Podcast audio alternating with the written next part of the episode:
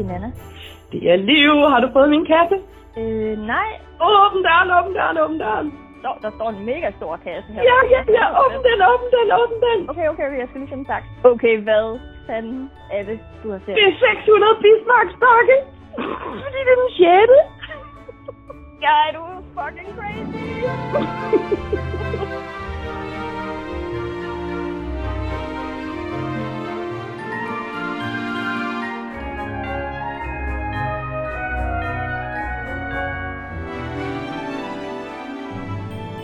Den 6. december spreder der sig en fantastisk duft ud i hele huset.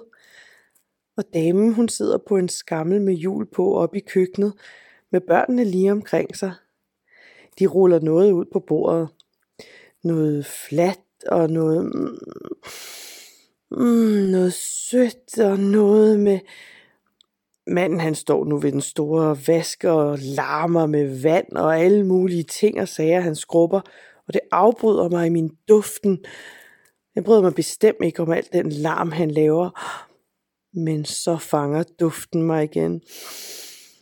Mm, den lokker mig så uendeligt, og jeg snuser alt den duft ind, jeg kan fange.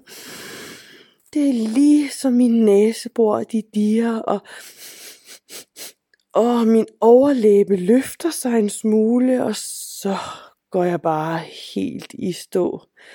Det er så dejligt at dufte til. Med langsomme bevægelser smyger jeg mig stille og roligt hen mod køkkenet. Og lige før jeg når derhen, så skuler jeg lige over skulderen mod den lille dør. Og hvad var det? I et splitsekund, så lignede det da. Altså, jeg er overbevist om, at døren lige var åbnet lidt på klem, men ej, det kan da ikke passe.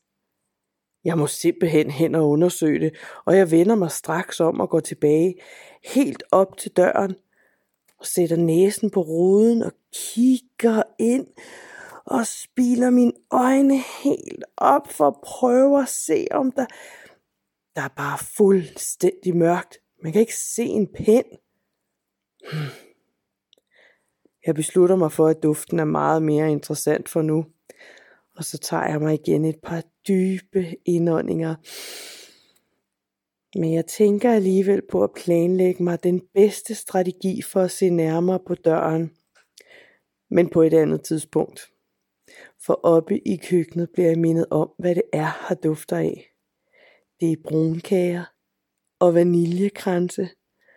Åh, jeg elsker vaniljekranse. Damen siger hej til mig med sådan lidt skævt smil. Nå, så kunne du være her. Kom herhen og sæt dig, vi laver julegodter. Jeg stikker næsen helt ned i dem. Mm, hvor er det skønt. For mit indre billede, så ser jeg pludselig juletræet og de lange lametta-girlander og lysene og kuglerne og gaven på naboens veranda.